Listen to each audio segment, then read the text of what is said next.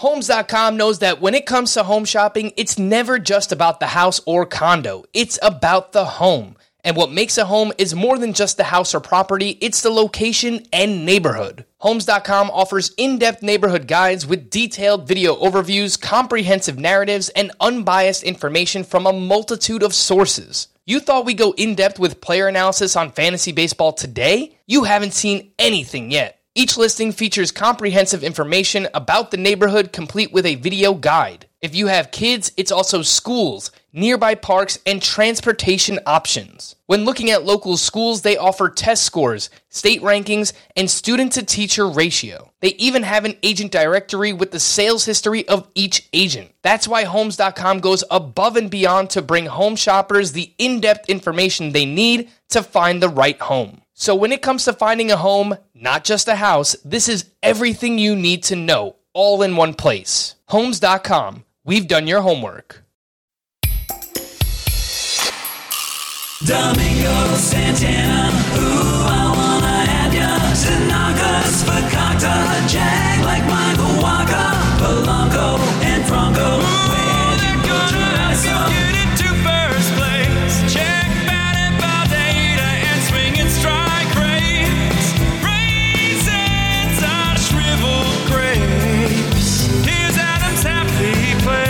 you started Tyler Chatwood on Thursday night, he either gave you negative 15 fantasy points using the CBS scoring or a 30.86 ERA and a 4.71 whip over two and a third innings pitched. Frank Stanfield here with Scott White. Welcome to Fantasy Baseball today on August 7th. I would say happy Friday, Scott, but I started Chatwood on five of my teams.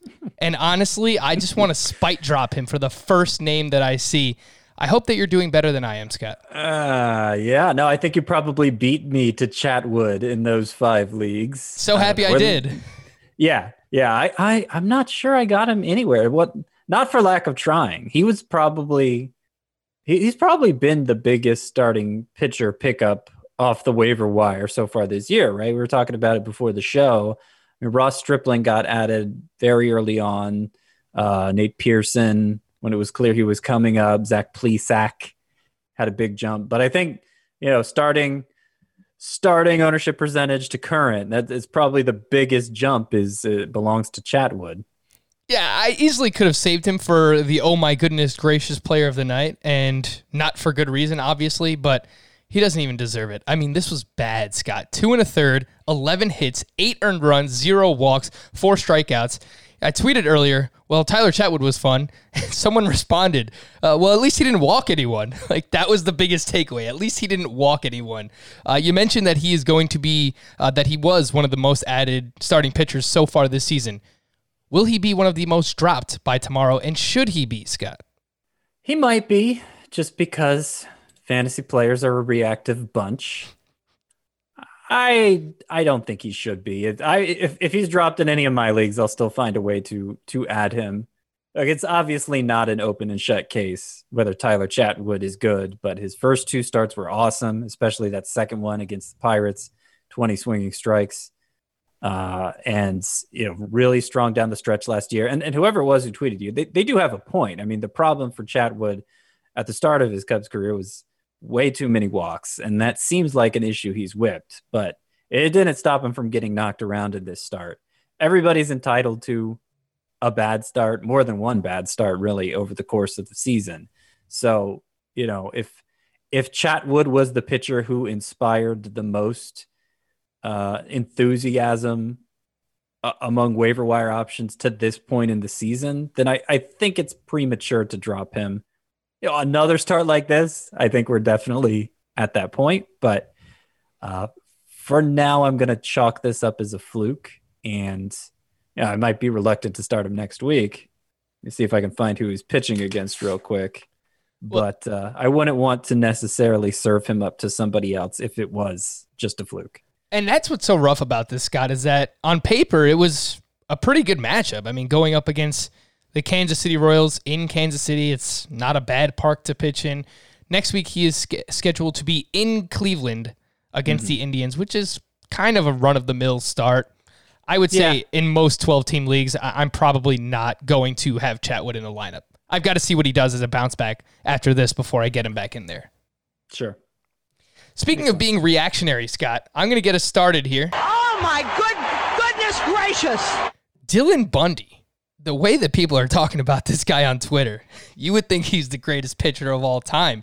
I mean, he was pretty damn good. Third career complete game on Thursday. He allowed one run on four hits with 10 strikeouts, 16 swinging strikes on 107 pitches. Once again, continued to use his fastball less. So less is good when it comes to the fastball because he averaged less than 90 miles per hour on his fastball today, and that continues to drop. But he opted for more changeups today, which I thought was interesting. He didn't go as slider heavy, and the changeup was pretty good. He had four whiffs on the change today. The slider looked great once again. The, the past two starts have been against the Mariners, so you know you, you got to keep that in mind. It's obviously a very good start, but I've moved him all the way up to my SP thirty one. Scott, am I crazy? No, I have him. Well, I adjusted it before this start and I moved him up to 41. Uh, yeah, I could move him up a few more spots. Probably, I'd put him behind Stripling, who I have 35th. Matthew Boyd's in that same area. I'd probably go right around there, mid 30s for Bundy. Uh, I think that makes sense. I, I he was. I, I, I had him as a sleeper pick. I, I know I wasn't alone. It was it was really the change of scenery argument for a guy who never uh, put it all together in Baltimore. There was a time Dylan Bundy was the top pitching prospect in all of baseball, and that breaking ball of his, the uh, what is it technically classified as? It's like I don't know. It's a weird pitch. It's kind of a hybrid pitch. I think usually slider is is how Yeah. they classify it. Yep. Um, but yeah, that's that's always been so good, and it was just small park in Baltimore, bad division, team with a poor track record with developing pitchers. He goes to this big ballpark, a good division for pitchers, and uh, obviously a new set of eyes working with them, and seems to have changed his pitch mix a little, and like he's dominating so far. So it's it's totally backed up the narrative to this point. I don't know how you can't feel encouraged by that as you say, with the matchups, and of course, just the fact of three starts. Not an open and shut case yet, but like you could say that for uh, all but like 20 starting pitchers in baseball, right? So, um, yeah, I don't think it's ridiculous to move them up to around 30, 35 rest of season. Yeah, I think it's a really good point that you bring up too, because I was redoing my rankings today. I was shuffling these things around, and it's really like once you get past Stripling, Civale, Dinelson Lamet, that's like my 35, 36, 37 in starting pitcher ranks right now. James Paxton right after him, Matthew Boyd, Madison Bumgarner. I mean, you don't feel great about those names. So it's you know it's really the top Yeah. ter- the top thirty, the top thirty five, and that's really what you were preaching. You know, all season, all preseason long, Scott. That you wanted you know four or five of your top thirty starting pitchers. Now some of those names have shuffled around a little bit, but you know that's uh that's basically where we where we're at now. We've basically Yeah. come full circle. Uh, one last note on Dylan Bundy. Alex Fast, who does great work with Pitcher List, tweeted this out today. His 41.1 CSW, which is called strikes plus whiff rate, leads all of baseball. So, again, it's just a, a great transformation for Dylan Bundy. Is there anything else you wanted to add there, Scott? Sounded like you wanted to get a word. looking at the way starting pitcher is breaking down right now. I, I may have undersold it a little, saying twenty uh, pitchers that are open and shut cases because it's it's really right around where I have Bundy, uh, as I think you were pointing out. You get to that thirty to thirty-five range, so I go, you know, twenty-eight. I have Ryu, twenty-nine Maeda, thirty Wheeler. We feel confident with those guys, right? Thirty-one Max Fried. Feel really good Oh, about him. love Dinelson Lamet, Kyle Hendricks, and then so I have Kyle Hendricks 33rd, and then you get into Matthew Boyd, eh, Ross Stripling, feeling pretty good, but you know, not totally sure where that's going to go. Julio Urias, and yeah, that that seems like the right spot to slot Dylan Bundy. Yeah, so we're in agreement there. Scott, who was your oh my goodness gracious player of the night? A standout, whether it's positive or negative from Thursday. Oh, it's positive. I think the most added player from today should be Touki Toussaint. Touki Toussaint, a guy who was a pretty exciting pitching prospect at one point. The Braves had a slew of them. Uh, to this point, the only two who have broken through are Mike Soroka and Max Fried. But you know they're they're overdue for having more breakouts among that crew and Touki Toussaint showed some pretty clear signs of of that tonight against the Blue Jays. He went six and two thirds innings, four hits, three earned runs allowed, no walks and nine strikeouts. Those last two are you know, especially noteworthy. And and really through six innings, uh, he was just insane through six innings. I think he'd only given up two hits, uh, one run. He he had thrown 66 pitches and gotten nine strikeouts through six innings. So he was just like pounding the zone. And like if he's going to be that aggressive with hitters, that stuff is going to play because that that stuff is pretty ridiculous, especially the curveball. He he got some traction as a minor leaguer for having this GIF jaw dropping jiff worthy curveball. And uh, to this point as a major leaguer, it's like, okay, yeah, it looks pretty, but how effective is it going is it going to be? His his splitter had actually been his most effective pitch. The curveball was really working in this game though. Of of his 15 swinging strikes, 7 came on the curve, 5 came on the splitter. I mean, it looks like a good pitch itself. He has a great arsenal and he just needs to have confidence in it and like this may this may have been a breakthrough for him. Obviously, you know, he could go out next start and walk three batters in three and two thirds innings and just never never have a start like this again but you know you you take you you have to you have to seize the moment when it presents itself and just hope it's the start of something and i think we're i think that's what you need to do with touki toussaint the biggest takeaway, and you hit on it, Scott, was the nine strikeouts to zero walks because he is someone who has struggled mightily with command in his career and has really struggled with walks. So to see that ratio there, the 15 swinging strikes, he's also ditched his two seamers so far this season. He's using a four seam, a splitter, a curve, and a slider. So it could be addition by subtraction there. Something Chris has spoke about before is, you know, if you don't have a great two seamer, you really just shouldn't throw it because it's just not really a productive pitch across baseball. And it seems like so far that is what Touki Toussaint has done this season. He is 13% rostered in CBSSports.com leagues, and he has SPARP eligibility too. So if you play in a mm-hmm. points league, he has RP eligibility as of now. Uh, he actually doesn't have starting pitcher eligibility yet. So something to also keep in mind. Scott, I just got to ask the question Would you drop Tyler Chatwood for Touki Toussaint? I would not do that. Uh, but to help contextualize this, like I'd, I'd rather have I'd rather have Touki Toussaint than Kris Bubic, who's somebody we've talked about a lot recently. I'd rather have him than I can see it. The prospect pedigree is there for Touki. I, I like Bubic quite a bit though too. yeah. Um, That one's close. You know, I wouldn't drop like Plesac for him. I wouldn't drop like he's he's probably about on the same rung as Kikuchi for me. I'd rather have Kikuchi. I agree. Uh, but that like Touki Toussaint would probably be right behind that in, in terms of priority. And, and Kikuchi's still widely available too. He's only like 32, 35% rostered or something like that. So, you know, if it comes down to that choice, that's where I am with Toussaint. But ideally, I'd like to make a spot for him. Touki's. Next start is scheduled to come against the Yankees in Yankee Stadium next week. So uh, I don't think, even if you add him, I don't think you're going to get him out there for that. But uh, definitely worth a speculative ad to see if this is for real. Someone who has that type of prospect pedigree. Some news and notes from Thursday: George Springer exited the game against the Diamondbacks with a right wrist strain. Uh, his X-rays are negative, according to Dusty Baker. So that's good news. Let's see. You know, it wouldn't surprise me if he gets a day off here uh, and then returns back over the weekend. But let's see what happens with George Springer. Uh, referring to Yordan Alvarez and Jose Urquidy, Dusty Baker said, "quote The cavalry is a way off." Scott, what does that mean? Yeah, and it like from what I could tell, Yordan Alvarez just showed up at the minor league camp today and was taking batting practice and running for the first time. I don't know how that could be. I feel like we were led to believe otherwise. It wasn't he cleared Uh, for yeah. baseball activities like a week ago?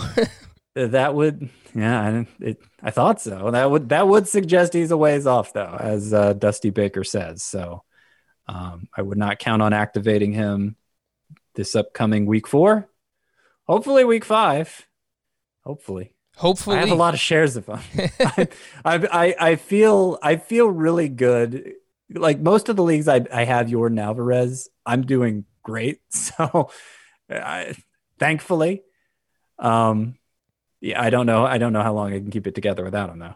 And that is a great feeling too when you are just Yeah. stashing a stud away and you get off to a nice Yeah. little start. That is, uh, I would say, along with when you're in a draft and you're considering drafting a player and then they make it all the way back to you at the next turn, I would say that's yeah. probably the best feeling in fantasy. But That is a great feeling. that is, uh, you know, your little situation with Alvarez is definitely a great one as well. Jack Flaherty will not start on Friday for the Cardinals against the Cubs. If you were expecting that, he will pitch either Sunday or Monday. So if you have him in your lineup for over the weekend, I don't know if you have the ability to take him out, but you probably won't know until the day of. So pay attention to that for Jack Flaherty. Jose Quintana threw another bullpen session on Thursday. He'll uh, throw another one Saturday, and if that goes well, he will join the rotation next week. Scott, who will get the boot from the Cubs rotation? I, I don't know that we know for sure, but given the clunker that Chatwood just put up and the fact that Alec Mills has pitched really well, I don't really know what the Cubs' plan is here. I would suspect it's Alec Mills. I Ah. mean, Chatwood Chatwood secured that spot very early on back in spring training. And Alec Mills, I mean, Come on. we're we're we're a little we're pretty skeptical of what he's done to this point, right? Yeah, I I think it would be I think it would be Mills, but you know. Somehow Chris has just dubbed me the Alec Mills guy, so I'm, I'm just trying to embrace it. He throws a 67 mile per hour fat, uh, curveball, so that's cool. If he threw a 67 mile per hour fastball, he probably wouldn't be in baseball, which is what I was about to say. Uh, but something to monitor for the Cubs as well. Yonny Chirinos went to the IL with triceps inflammation. Trevor Richards was recalled, and I assume will be a follower of some sort or some type of long reliever. Maybe he gets a chance to start. See what happens. Uh, Jo Adell was not in the lineup Thursday due to quote a little tightness in his quad. You hate to see it. First, we get Nick Madrigal called up. He gets hurt. Jo Adell gets called up. Now he has tightness. Hopefully, he's all right because I have a feeling a lot of people just spent FAAB, big FAAB on Jo Adell. Fat FAAB. Fat FAAB for Jo Adell. Uh, some standouts from Friday, uh, Thursday. Skipping ahead here, Scott.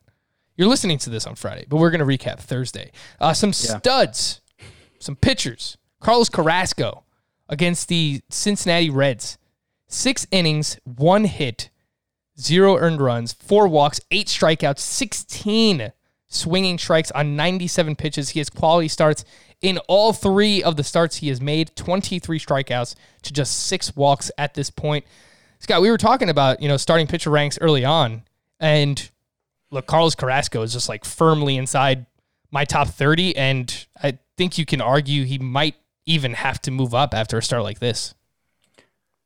Carlos Carrasco has gone six innings in all three of his starts so far. If you'd asked me the chances of that coming into the season, particularly yeah, after the shutdown, the, the hurried ramp up, uh, I, I, I would have given it virtually no chance that he would go six innings in all three of his first three starts.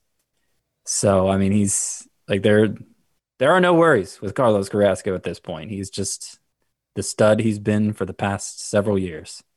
Which is just so crazy because I mean we had so many question marks coming in, and last year he obviously had the diagnosis with leukemia, and he's just it looks like he is the Carlos Carrasco of old. So you drafted him in the middle rounds, you know you might get when it's all said and done top twenty SP value in return for Carlos Carrasco, someone who also has SPARP eligibility. On the other side in that game, Scott. Luis Castillo, not so hot. Five innings pitched, four hits, three earned, four walks. This was the first game of the season where he really struggled with the walks. Nine strikeouts, 16 swinging strikes. His swinging strikes are always going to be there. That's not the issue. His velo is actually up this year, 97 miles per hour on average with his fastball. Uh, he was basically just destroyed by Jose Ramirez, and Jose Ramirez had a monster game today. Uh, but he has now allowed eight earned runs over his last two starts. Uh, let's fire up the worryometer here, Scott, on Luis Castillo. Where, where do we stand? Um, two, two. It's frustrating. I get that it's frustrating, Especially because the, talent- last start was against the Tigers, too, you know, Scott? Yeah, Yeah. the talent was so evident. Uh, you know, he hasn't gotten destroyed yet. He hasn't had a Chatwood start, but the last two starts, you know, the first start was amazing. The last two starts, eh, you you you want more from it. I'll point out that one of those starts, he had 22 swinging strikes. He had 16 in this one. Uh, You know, it's a start where he allowed four hits and recorded nine strikeouts. To put it in perspective, and I get I get why you'd be frustrated, but like, don't this this is not the sort of thing you need to worry about. If you don't have Castillo, put in buy low offers for him because he is like he, he's going to come around. It's just the stuff is too good. Uh, Kenta Maeda was pretty good. Another one that just got doomed by the long ball. Just you know, he allowed three hits over six innings, three earned runs. Uh, one of those hits was a three-run homer from Gregory Polanco. One walk, four strikeouts, twelve swinging strikes on 80 pitches for Maeda. I think the bigger story in this game, Scott, was the fact that Taylor Rogers wound up blowing the win and the save for Kenta Maeda in this one. Came in in the in the ninth. Uh, his final line, he only recorded one out, three hits, two earned allowed for Taylor Rogers. Uh, I I would imagine that there's a decent leash for Taylor Rogers, and he's been Yeah. good to this point. So I'm I'm not really worried. Nor am I. Everybody blows safe sometimes. This is not. This does not really register on my worryometer. You know, beyond beyond that, everybody's closer label seems to be uh, hanging by a thread this year, especially. But no, I, I don't think there's really anything to worry about here. I do want to point out with Maeda, though, he's been right around 80 to 85 pitches in all three of his starts, six innings each time. Uh, so, you know, on the surface, it looks pretty good. I'm just, I'm, I, it, it still leads me to wonder if they're going to push him harder than the Dodgers did, which was the whole rationale behind him being this big breakout. Because so far, maybe you know, maybe it's just been so he's been so efficient they haven't needed to. He's gone six innings every time, like I said. But I'd like to see him have some hundred pitch outings here to really feel good about that pick. So I'm looking at third time through the order in his career. It's look, it's not it's not good, but it's not terrible. I, like a four seven nine ERA. A, a lot of pitchers we talk about third time through the order are a lot worse than that. So Eh, Basically, every pitcher is bad the third time through Right. the order. It's just degree to which you're bad, and you know, a l- lot of pitchers get destroyed third time Yeah. through. The, I, I I wonder if well, I don't know. Toussaint, like I said, Toussaint today was uh, untouchable through those six innings, and then ended up giving two run two uh, giving up two runs when he came out in the seventh, two hits. Um, you know, one of them was not a very well struck ball. So I, I don't know that it's even fair to put it there, but you know, it's an example of a guy coming out for the third time through the order and it kind of messing up his his stat line for the day. That, that happens a lot. It, it it happens historically. It doesn't happen that much with Maeda, like not to the degree it happens with most pitchers. Like he should be somebody who should handle the third time through the order. Yeah, it's just it's weird that uh, you're right that the the Twins haven't really pushed him so far. I mean, maybe the Dodgers were onto something, but based on his numbers third time through, I mean it it doesn't seem like there's anything too evident there with Maeda. So uh, let's that's something that we'll continue to track here uh, regarding him. Zac Gallen, tough matchup again. Second second tough matchup in a row. Last time out against the Dodgers, this time out against the Astros. Six innings, six hits, two earned, one walk, six strikeouts. Nine swinging strikes on 92 pitches. Mind you, the Astros are a team that does not swing and miss all that much. He now has 15 strikeouts, just two walks over his last two. Both of those were quality starts against the Astros and the Dodgers. Um, if you had any concern after his first start where he walked five guys, I mean, you should not anymore. The problem, Scott, is that his next start comes in Colorado. Are you going to start Zac Gallen in that matchup? Uh, probably. Mm, Yeah, he's he's of the caliber. I'd have to have some really good alternatives to think about sitting him. I it makes me nervous, but usually I start studs at Colorado, and I think he's I think he's in the stud category for me. Would you? I probably will is right. I, I think you said it the right way. We both have him ranked inside of our top 25 starting pitchers now. So I, yeah, it's just like hard to get away from a guy that's ranked that highly, right? Like the name that I was going to bring up was his counterpart today, Brandon Bielak, who five innings, zero earned, three walks, one strikeout. So I mean, not overpowering. He wasn't great. Ten swinging strikes on 82 pitches. He uses five different pitches. So he has my attention. His next start, I believe, is against the Giants, which is a very good matchup. Yes, it's against the Giants. So, like, you're not going to go as far as, as to start someone like Bielak just because he has a great matchup over someone like Gallen who's in Colorado, right? Right. That's the thing. Like, you, there, there's nobody probably on the waiver wire that you'd pick up to start in place of Zac Gallen at Colorado. So that's why how many people have uh, good enough bench options at starting pitcher that they could justify it. And maybe some in like 10 team leagues, but probably not that many. Yeah. I, I would agree. With, You know what? Let, us I was going to save for later. Let's look at some of the two star pitchers for next week while we're talking about matchups for next week and see if we can find anyone that we potentially would use over someone like Zac Gallen who has a tough matchup. So, uh, Scott, I know that you are either in the process or you have already written the pitching planner for week four for next week that starts on Monday, August 10th. Who are some two star pitchers that stand out to you at the top of the list there? Well, I think this is probably the third week we've in a row we've talked about Adrian Houser being a two-star pitcher. So One of these he weeks ha- he'll get it. one of these weeks he will actually make two starts. Uh, and I, I imagine people are feeling pretty good about him now after the start he just had. He's almost he's creeping up toward 80%, uh, being rostered in 80% of leagues. So not really picking up him. I how do, how do you feel about starting Lance McCullers with matchups against the Giants and the Mariners? Obviously, he was terrible last time out. It was the worst start of his career, you could argue. Um, but it, you know, he talked about it, it wasn't control issues. He said he he didn't feel he said he felt good about the way he was throwing the ball, even though the results weren't good. And then he has these two great matchups coming up. It's it's really tempting. I I have him in the startable range here in my two start pitcher rankings uh, across all formats. I, I think I think you have to do it with those two matchups. I mean, I, it's a slam dunk, Scott. It, it, I understand he is he's been he's struggled the past two starts, but if you're not going to start someone at home for two against San Francisco and Seattle, that pitcher is probably not worth owning. I mean, honestly, like the matchups are, you know, outside of like the Tigers and yeah, I would put the Marlins on this list, but all of a sudden the Marlins are juggernauts, or maybe that's just because they're facing the Orioles pitching staff. But Maybe. uh, these are, you know, two of the five best pitching matchups in baseball right now, the Giants and the Mariners. So uh, if I own McCullers, uh, I would start McCullers over Gallen. Like if I was deciding between those two, that is that is a move I would make. Yeah. I don't know if I agree with you there, but that's fine. That's fine. Um, the first of the two start options, or the highest I have ranked here, he's widely available. Uh, that that you might be able to pick up is Randy Dobnak, who we talked about yesterday. Yeah. One of his two matchups is against the Royals, and it just seems like a a low risk profile, not not a high upside profile, but low risk. A lot of ground balls, good control. ERA's been good at every turn.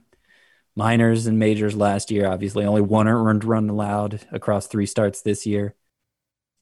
I think it's I think it's time to give Randy Dobnak a, a shot in fantasy.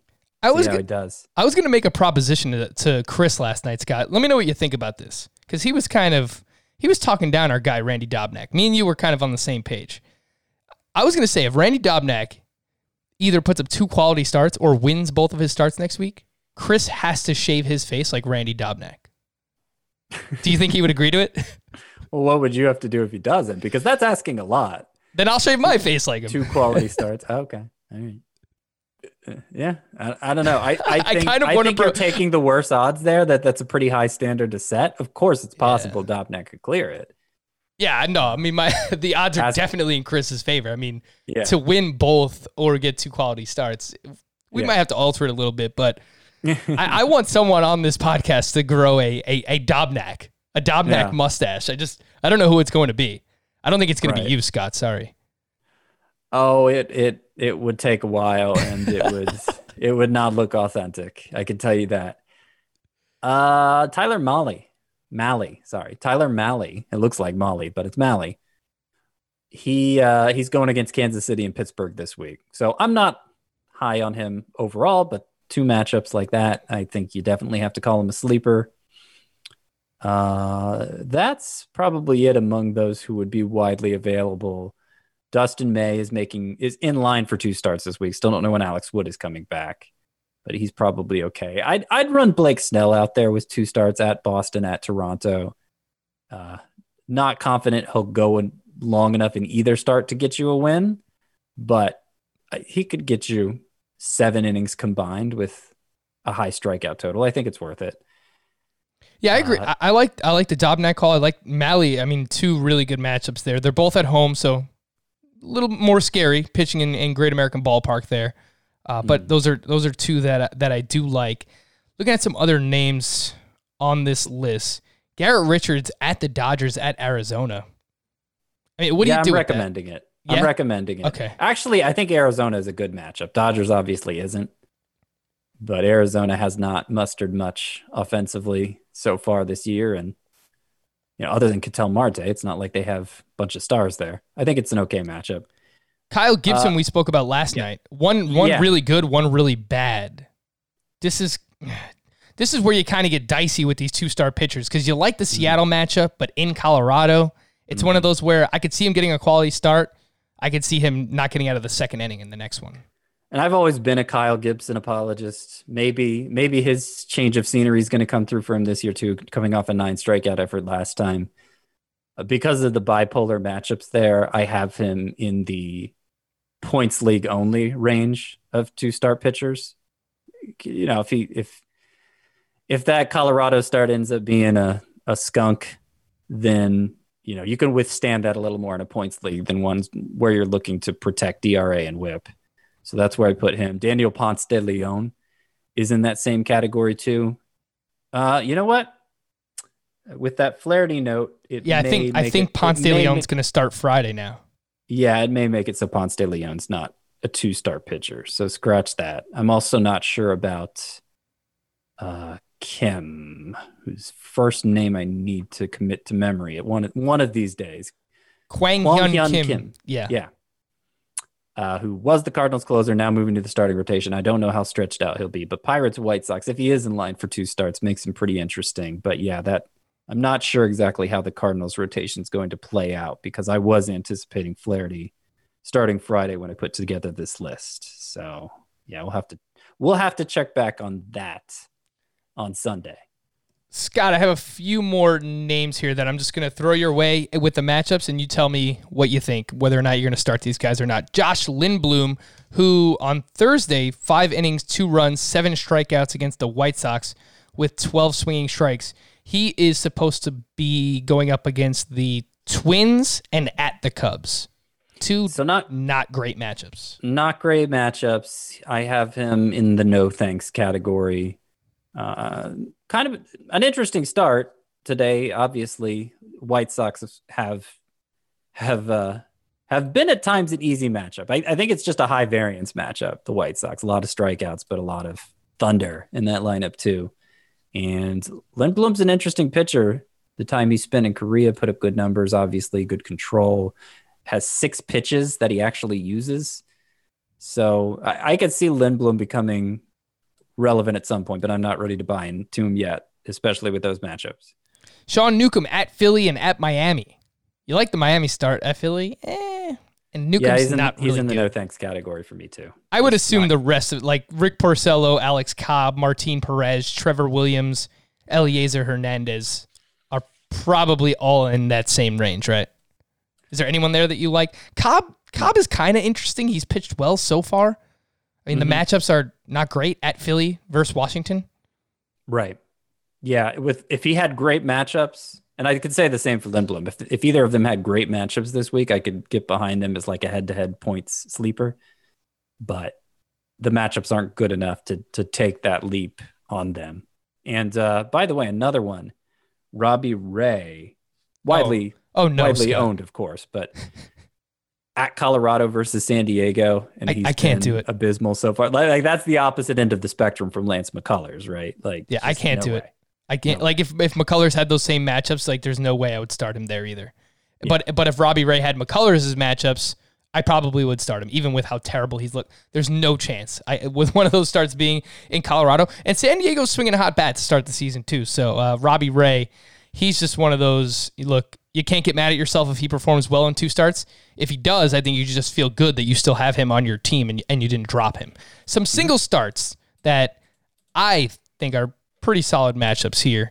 Um, and I know Adam has warned me before, like Scott does not believe in single start matchup plays, but let's find out if Scott does or not. Cristian Javier against the Mariners. I, I imagine you like that one, Scott. Would you start him over Zac Gallen in, in Colorado?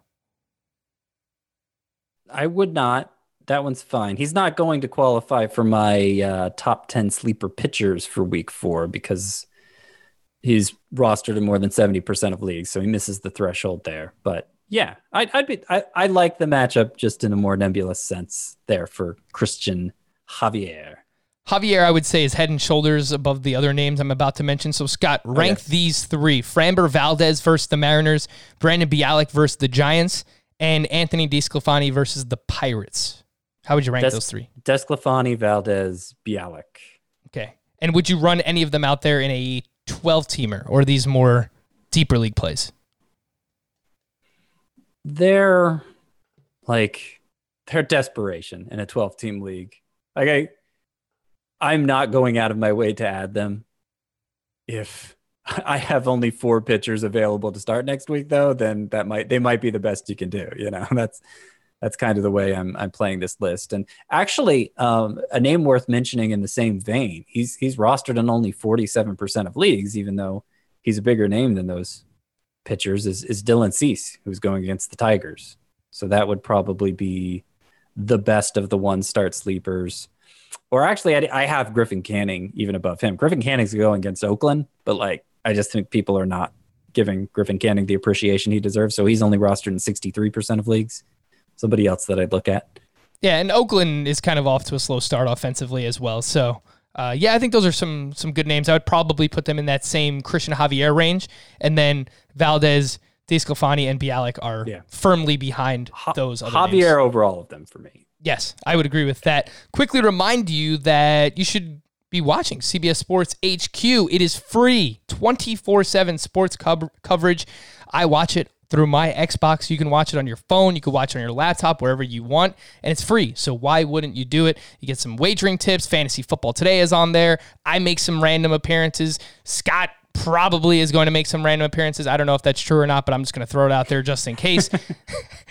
and please drop a five star Apple Podcast review uh, with a question, and we'll answer it on a future podcast. All right, we're going to take a quick break here. When we get back, Ryan Pressly stinks. Who is the next man up in the Astros bullpen? And then we have other names that we need to uh, hit on from Thursday's action. Got some sleeper hitters as well for week four. Don't go anywhere. We'll be right back here. Fantasy Baseball today.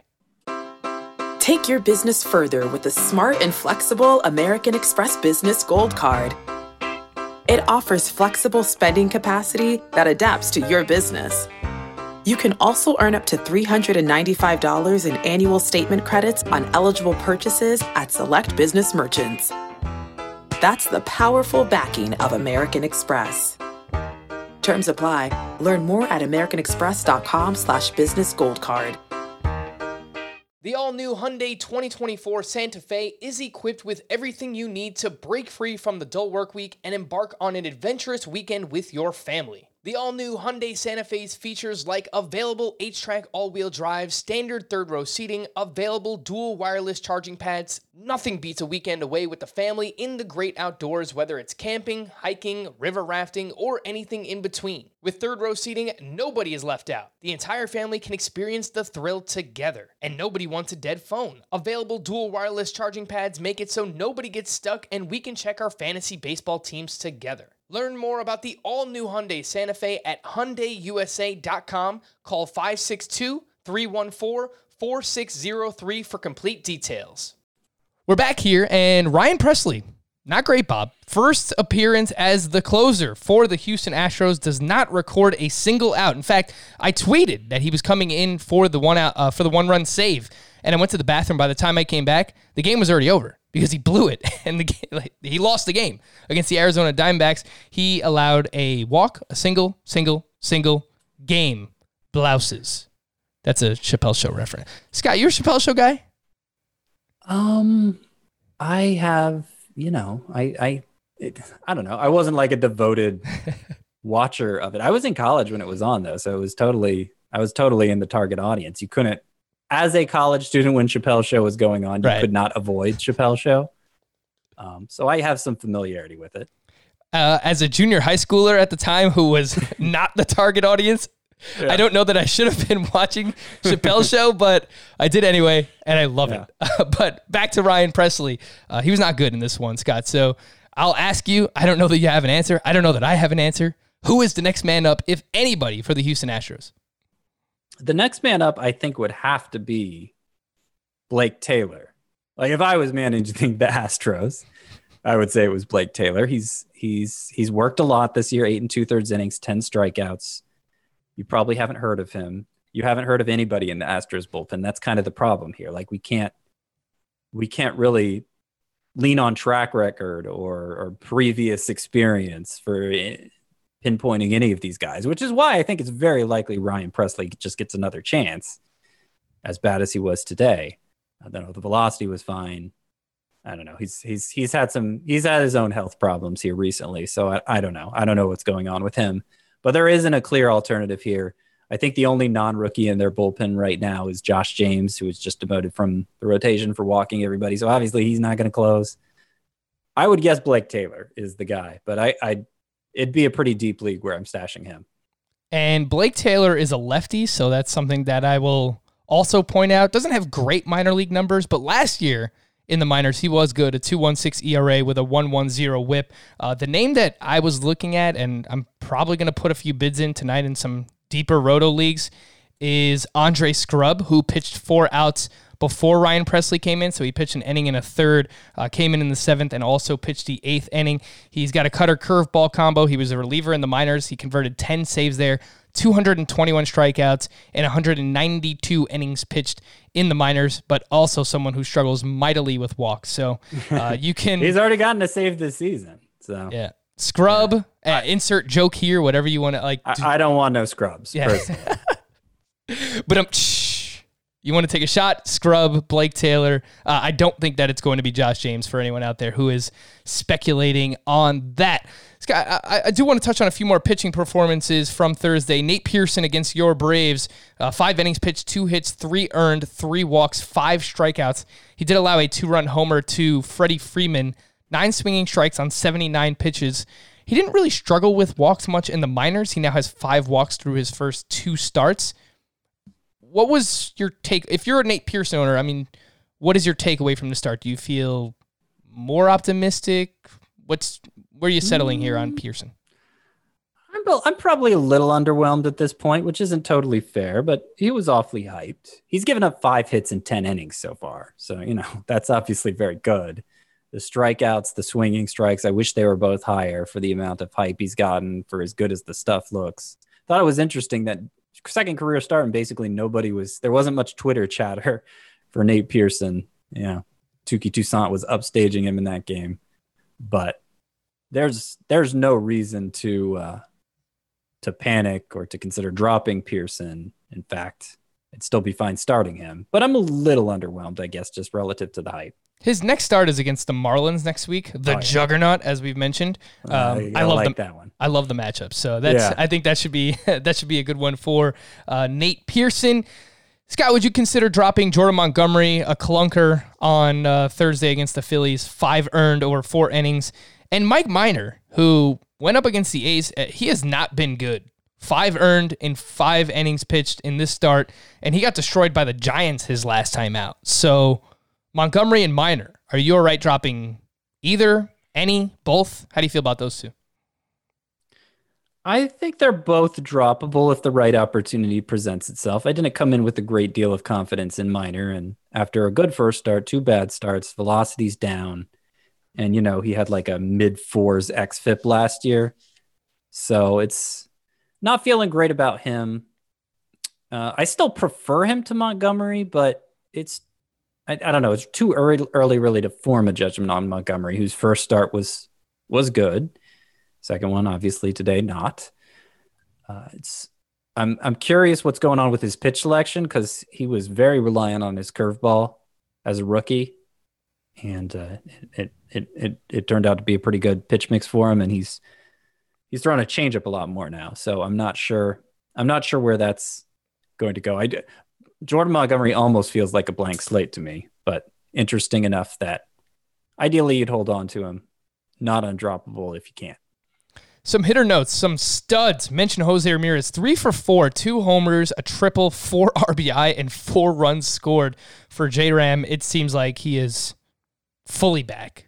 It's he's performing like a first rounder right now. Not really running so far, but he's got something I've noticed early on the season. A lot of people who we are we were expecting to run have has not been running. Like Trea Turner is not running.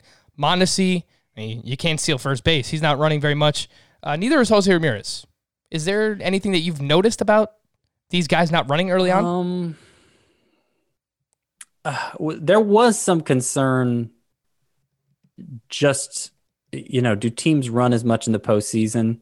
And if we're if if they're going to treat the short season more like the postseason, would it make them hesitant to run? And I don't like I don't have have real data. I don't I don't know if that's anything more than conjecture in the first place. But there are there are players who've been running a lot, of course. I, I don't think there's a widespread issue happening there.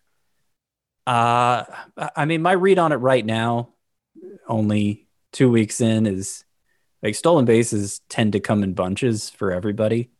It's not it's not a a this was kind of why I was concerned about drafting uh you know if if a guy wasn't a total like mass steals guy being able to count on him for any amount of stolen bases in such a short season just because it's a sporadic output over the course of the season that category. It's not it's not like a player's stealing a base every 5 games with consistency you know? So that's that's I, I don't know. I, I don't really have any conclusions about that Trea Turner has zero steals through nine games. He's been caught stealing twice. He's batting 206. He's got a 214 BABIP. Something I've and they, noticed. missed, and they missed a lot of games because of they were scheduled to play the Marlins, right? Or Yeah. maybe the Phillies. I'm not sure which. Maybe both. I don't know. Um, his fly ball rate is a career high 41% right now. So I think that might be contributing to his low BABIP. He's got to get back to look, there's some guys we want to raise the launch angle. Trea Turner is not one of those. Trea Turner, we want line drives, we want ground balls, we want him to, to get on first base and obviously be in a position to steal. So maybe he's kind of felt like he's had to shoulder the load and he's been swinging a little bit more for the fences earlier on, but um, something to pay attention to uh, with his batted ball profile with Trea Turner. Uh, some other hitters, Christian Yelich. You know, I heard, I listened to yesterday's podcast. Some some dum dum was like worried about Christian Yelich. I don't know who it was, but uh, he had a home run and he had four walks on Thursday. Four walks in a game with two runs scored. So uh, Christian Yelich probably probably shouldn't worry about that guy. Gary Sanchez hit his first homer tonight, and of course, in doing so, he struck out two other times as well. You like to see the home run, though. Scott, I got to ask you, what do we do with these two guys? Because we keep getting a lot of questions. You were the Marcus Semien guy coming in, 0 for 4, batting 179. Any takeaways with Semien? Would you consider benching him for next week before he, you know, starts to come around? Because right now he's really just sinking whoever's starting him. Uh, as somebody who has a lot of Marcus Semien, that's not really an option for me. And he has struck out a lot. That's concerning. It's it's not it's still such a small sample size that I don't I don't I'm not ready to radically change my views on him because things could pick up very quickly and it's it's kind of this philosophical debate we've been having in a 60 game season. Do you have to move on from players quicker than you would in a 162 game in, in a 162 game season? And in, in theory, it makes sense. Obviously, you you can't uh, you can't uh, accept bad production for as long and still be able to turn your season around. But it's just not it's just not really the way things work. Like if if you're confident a player is still good, tomorrow could always be the day he turns it around. So if you picked up Dansby Swanson or something and and you want to a, shortstop that you feel pretty confident in otherwise and you want to swap him out for a week and see how it goes, like I I can't blame you. But I don't think like I don't think it makes sense to advise every Marcus Semien owner to to bench Marcus Semien now. Willie Calhoun went 0 for 5 on thir- Thursday, and he's batting 043 to start the season. And for some reason, he's batting right in the middle of the lineup. I, I think that they're using it to like help him gain confidence, but ultimately, it is not working. I, I really think that he might have some lingering effects here of getting hit in the face, and he's not playing against left-handed pitching because apparently that's that's something that they're worried about. Scott, does he need to be owned in any 12 team leagues, even in roto leagues that start five Yeah. outfielders? Yeah. Oh yeah. I mean, Yeah. I, I would not drop him in a five outfielder league. He was dropped I- in a in a 15 team five outfielder league that I play in, Scott. Somebody dropped him. Yeah, that, that seems premature, right? That's insane. Yeah. Yeah. No, that's. I mean, there there has been stuff written about that, uh, about him uh, being a little fearful, maybe uh, maybe not staying in against inside pitches. It, it could be having an effect, but like he's hardly struck out at all. I, I feel like if if somebody's approach had changed that drastically, it would show up in the strikeout rate more than anything else. And it's not. So I, I my my concern level for Willie Calhoun is a little more than most players because uh, you know I, I could understand how psychologically he he might be going through something, but it's it's not a firm like I, I don't have enough conviction in that idea considering I think the player here is awesome must start player if everything comes together that I'm, that I'm going to move on from. I'm not going to do that. Cesar Hernandez in that same game as Jose Ramirez, leading off two for four with a double, a walk, three RBI, and three runs scored. He is batting over 300. Surprisingly enough, I know a lot of people don't like Cesar Hernandez, and he's like not a sexy name, but he's only 49% rostered. And considering we're dealing with some injuries right now, uh, Ozzy Albies went down recently. I feel like this number should be higher.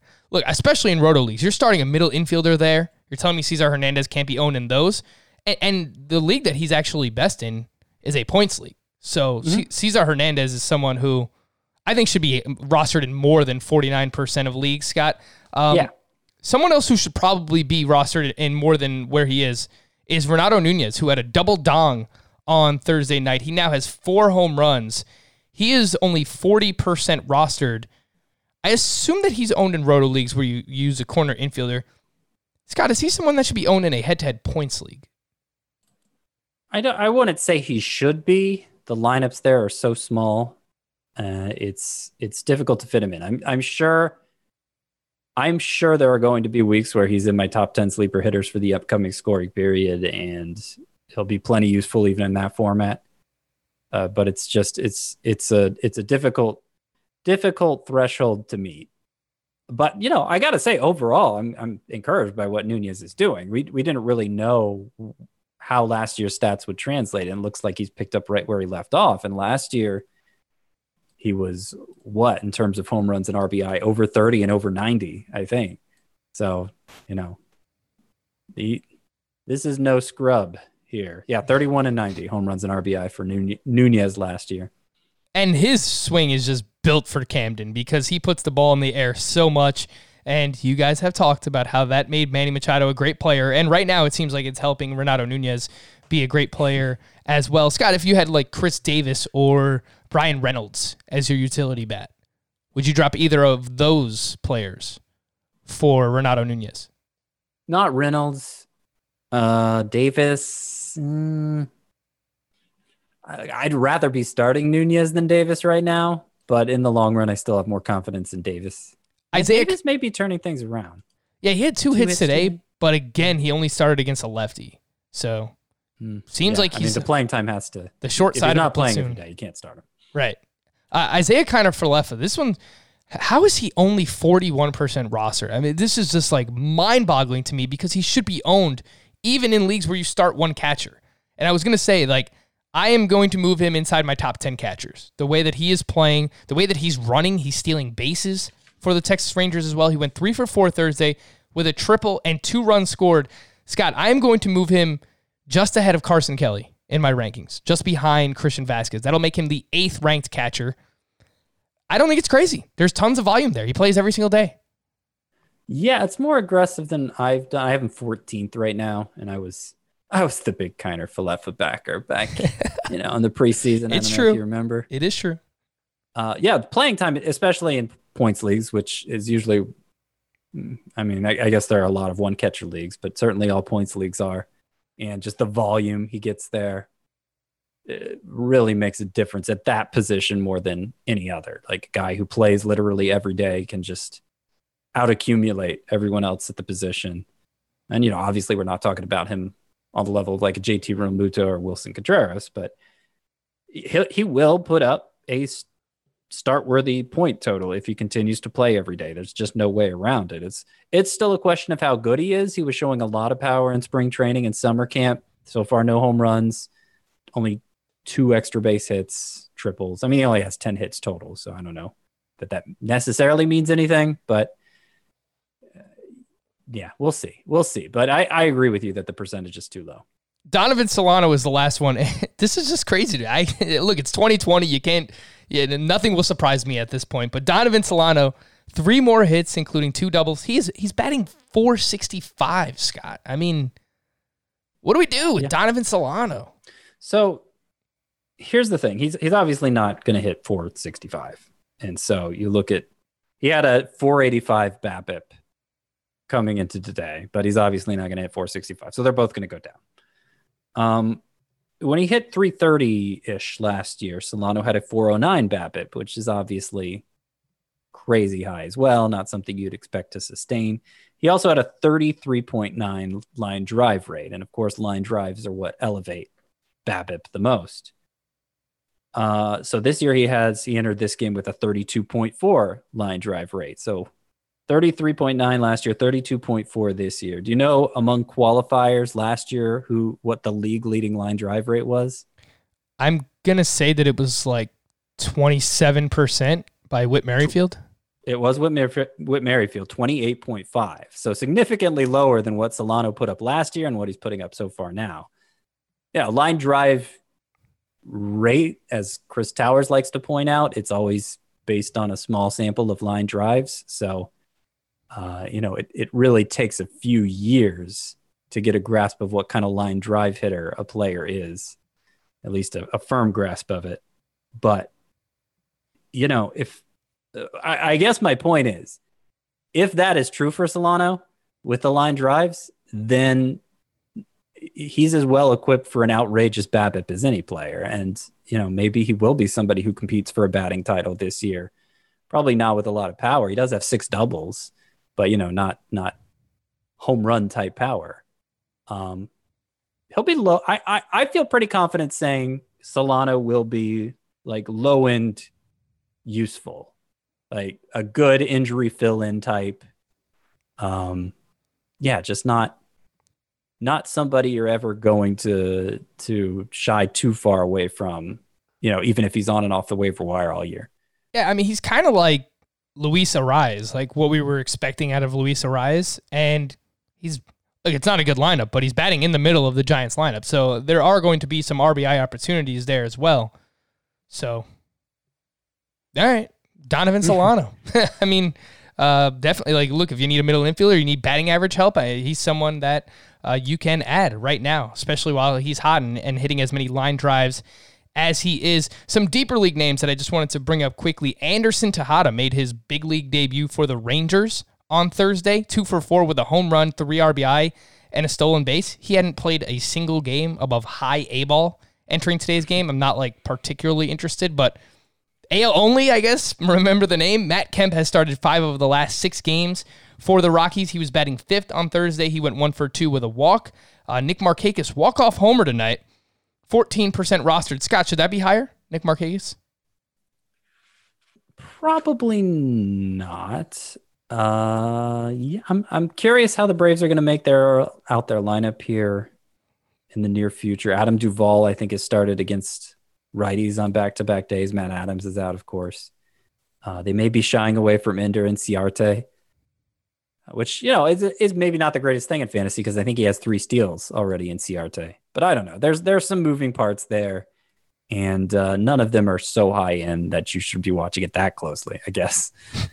Uh, Max Stassi has started three of the last four games for the Angels, and he has homered in back to back. So, in two catcher leagues, uh, if you are desperate, someone to look at. Dylan Moore has started six of the last seven for the Seattle Mariners, is batting 333 with two homers, and picked up his third stolen base of the season on Thursday. He has shortstop and outfield eligibility. He also had a 42 steal season in the minors. So if you do need some speed um, in those five outfielder leagues, deeper leagues, a name to look at. And Nick Heath, speaking of speed, he started for the Royals on Thursday. He went one for four with a walk, stole his second base.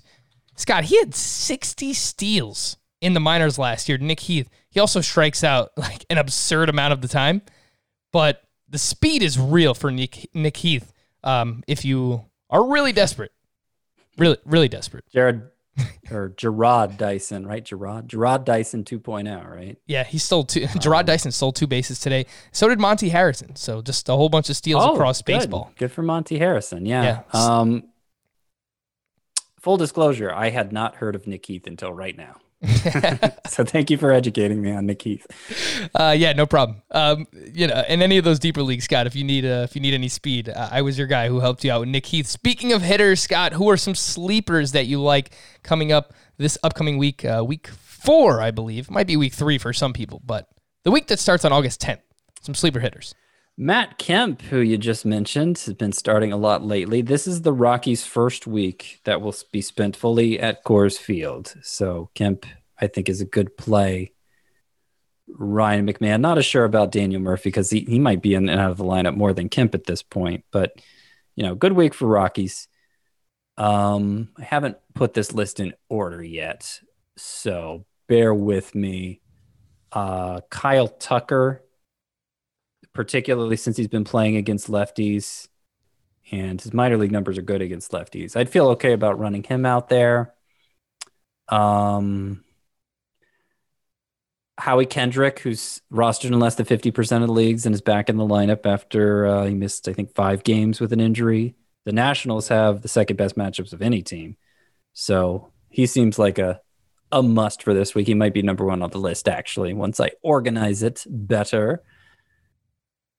Wil Myers, I think he's a good play this week. Let me look at their matchups. Their matchups are middle of the road, but you know, he's still he's still only 64% rostered Myers, so he's He's, a good play every week, up. Scott. Yeah. I mean, maybe certainly certainly in five outfielder leagues he should be, but I guess he's probably rostered in all of those already. Really deep here. Uh, I'm fascinated by what Todd Frazier is doing. He hit his second home run today, and uh, you know his his slash line right now is 289, 372, 553. Been playing every every day for the Rangers, who they have they have good matchups this week. He's only 8% rostered, so out there everywhere. He has three multi-hit games in a row. Yeah. And he's batting right in the middle of that lineup. doesn't seem to be selling out for power as much, which is a good thing because his he was just getting crushed with BABIP in recent years, and it really it started to turn around last year. He just dealt with injuries and stuff, so never never had a chance to really stick in fantasy. But I think he's he's somebody you could look into. It's it's not a super exciting group to be honest. We're we're to the point now where, um, you know most most of the exciting hitters are rostered in too many leagues for me to call them a sleeper for the upcoming week. So uh, the Diamondbacks have a series in Colorado, so Kole Calhoun might be somebody you look into. Uh, And he's been batting Christian- second, so right at the top of the order for Kole Yeah. Calhoun. Christian Walker, certainly, if you're in a shallower league where you know he's not somebody you could pick up very much, but he might be a good play this week. A couple teams have eight games actually. Just uh, some schedule changes were announced just earlier today, uh, earlier Thursday, uh, to fix the Cardinals, the games they missed. So Tigers and Cardinals are both playing eight games this week. Uh, yeah, I don't know who you'd consider there. Maybe Jacoby Jones. He hasn't done as much recently, I don't think. Jonathan Schoop, if you were desperate for a second baseman or middle infielder, he hasn't been Yeah. terrible. Yeah. Maybe Kolten Wong. Kolten Wong's done nothing so far, but I think that'll change eventually. Cardinals have missed a lot of time, so I, I'm giving him a pass for now. Tyler O'Neill in five outfielder leagues too, off to Mhm. a solid Yeah. start. That's true. Gonna add him to this list. Alrighty, Scott. Uh, that'll that'll do it, man. Any big plans for the weekend? Watch some Chappelle show. Uh, no, no big plans for me. I am a boring mid 30s dad. What about you? You're you're young. You're swinging. Oh my god, I'm gonna be, you know, I'm gonna be crutching around, man. I, I've I've got this bum ankle right now. I messed up my ankle playing basketball, so I'm on I'm on crutches right now. So not really a whole lot for me going on. I'm probably just gonna sit home and watch a bunch of Dragon Ball Z. That's Cool. that's my weekend. I'm glad we had this conversation. We are superstars. we are superstars. That's right. He is Scott. I am Frank. Thank you all for listening and watching Fantasy Baseball today on our YouTube channel. Have a great week. Have a great weekend. We'll be back again on Monday. Bye bye.